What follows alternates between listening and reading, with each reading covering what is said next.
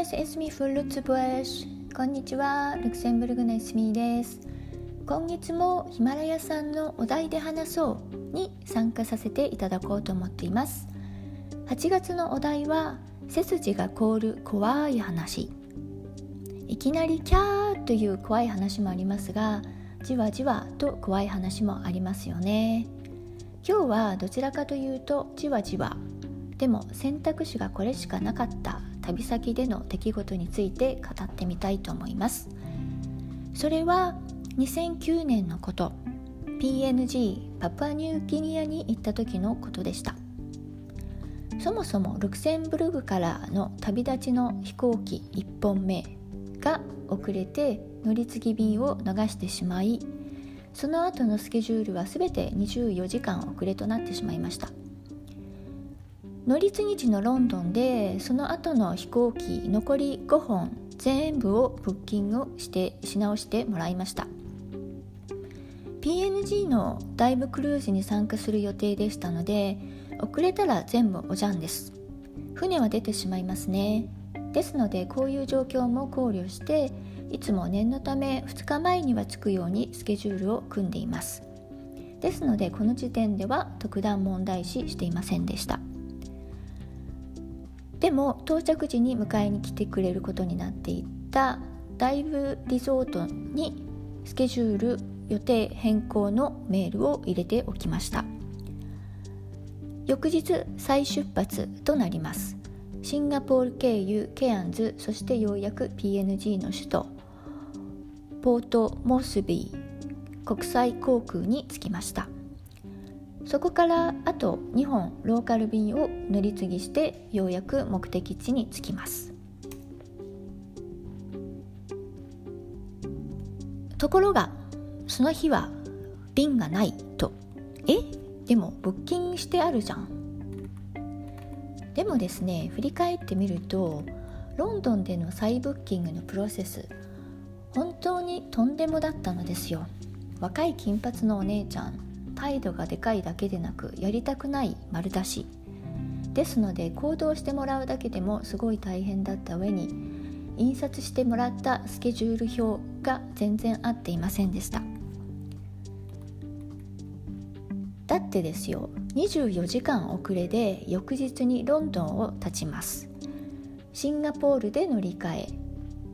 シンガポールは時間ロンドンよりも時間進んでますよね。翌日ロンドンはお昼頃発それから78時間も飛んだ後にシンガポールでの乗り換え。同日の日中にできるわけないですよね。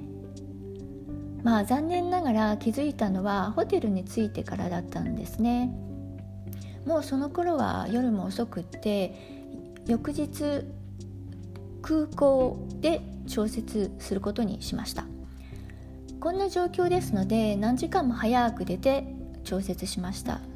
その時にこのローカル便も確認してもらったはずなのですがしかもコンファメーションも受け取っているのですが着いたらば便がないと。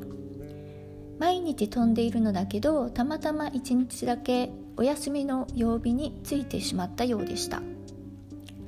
仕方ないないものはないのでまたここでもホテルに泊まることになりました。まずは空港近くの5つ星ホテル。近場はそれぐらいしかなかったしこの町にはこのレベルここしかないようでした。でも残念ながらフリーブックとだそうです。手持ちの情報ではここしかなかったので空港の案内所のお姉さんにホテルのリストを出してもらい片っ端から電話しまくりました。でもどこもフリーブックとなのですよね。そんなことありえますか？でもそもそもホテル自体が少ないらしい。案内所のお姉さんに「どこもいっぱいだけどどこか知らない？このリストにないところを知っていない？あなたのコネでどうにかならない?」などといろいろ粘ってみましたが拉致開かず。ということはこの空港で夜を過ごせということですか？決して治安がいい街ではありません。しかも空港自体はただの建物。警備員もいないし誰でも入ってこれるのですよね。しかもすぐ外は道路。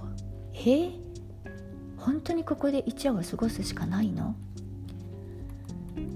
明らかなツーリストが寝ていたら絶対やばいですよね。そしてどこか少しでも安全そうなところを探しましたが隠れているところだと余計にやばそうだしほまあ他にも誰かがいればいいのですけれどといろいろ不安でいっぱいになりました。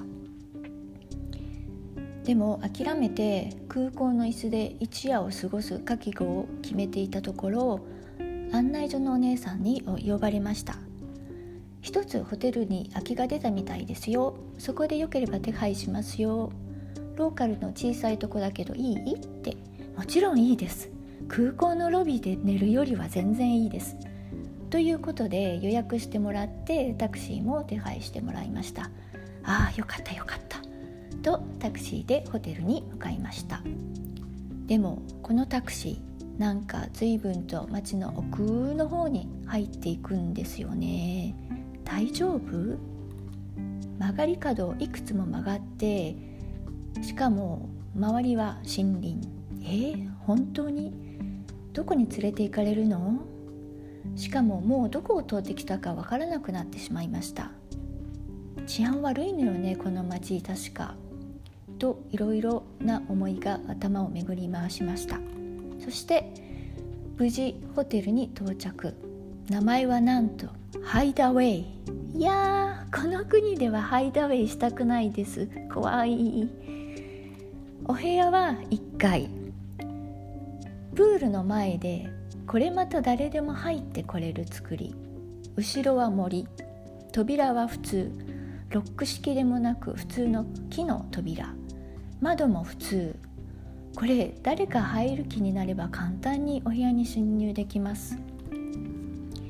お部屋の中は暗くてよく見えない。なんか汚い。しかも PNG はマラリアにかかる可能性が高い。えプールの目の前ですか？あそして言い忘れてましたが乗り継ぎにいろいろ問題があったせいで荷物も届いていなかったのですね。そういえばですのでマラリア対策のお薬も大きな荷物の中。現地到着前に必要とは思いませんでしたので。ということでお薬がありません。蒸し暑いしいろいろあって疲れていてすごく汚い気分だけどとってもシャワーなど浴びる勇気はありませんでした。翌日汚い北切りスズメのまま出発となりました。偶然にもこの日はダイブクルーズの仲間たちがポートモスベイに到着の日だったようで空港でみんなと再会し無事目的地に着くことができました。でも目的地あの目的地の空港について冷や汗。そこは空港といっても本当に何にもない。ただの山の中の空き地にプレハブみたいな建物があるだけ無人です。飛行機から降りた後宿泊先が迎えに来てくれるのを待つのですね。このタイミングでみんなと合流できたからこそ宿の迎えに便乗できたのですがそうでなかったら私たち2人だけだったらば例えば昨日便があって前日についていてもこの何もない空き地に取り残されてそれこそ野宿となっていたのですよね。多分この辺に人はいないでしょうけど野生の動物はいるかもしれません。建物はシェルターにもなっていず閉めるところはありません。狙われたら絶対絶命。もちろん明かりなんて一つもなく真っ暗になります。お水や食べ物も手元にありませんでした。リゾートについてきてみたらこの道中で送った E メールの数々は一つも受け取っていなかった。とのことです。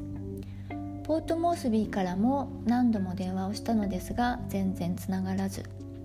ということはもし仲間たちと合流できていなかったらばこの山の中の空き地にほったらかしにされてた。ということですよね。怖い。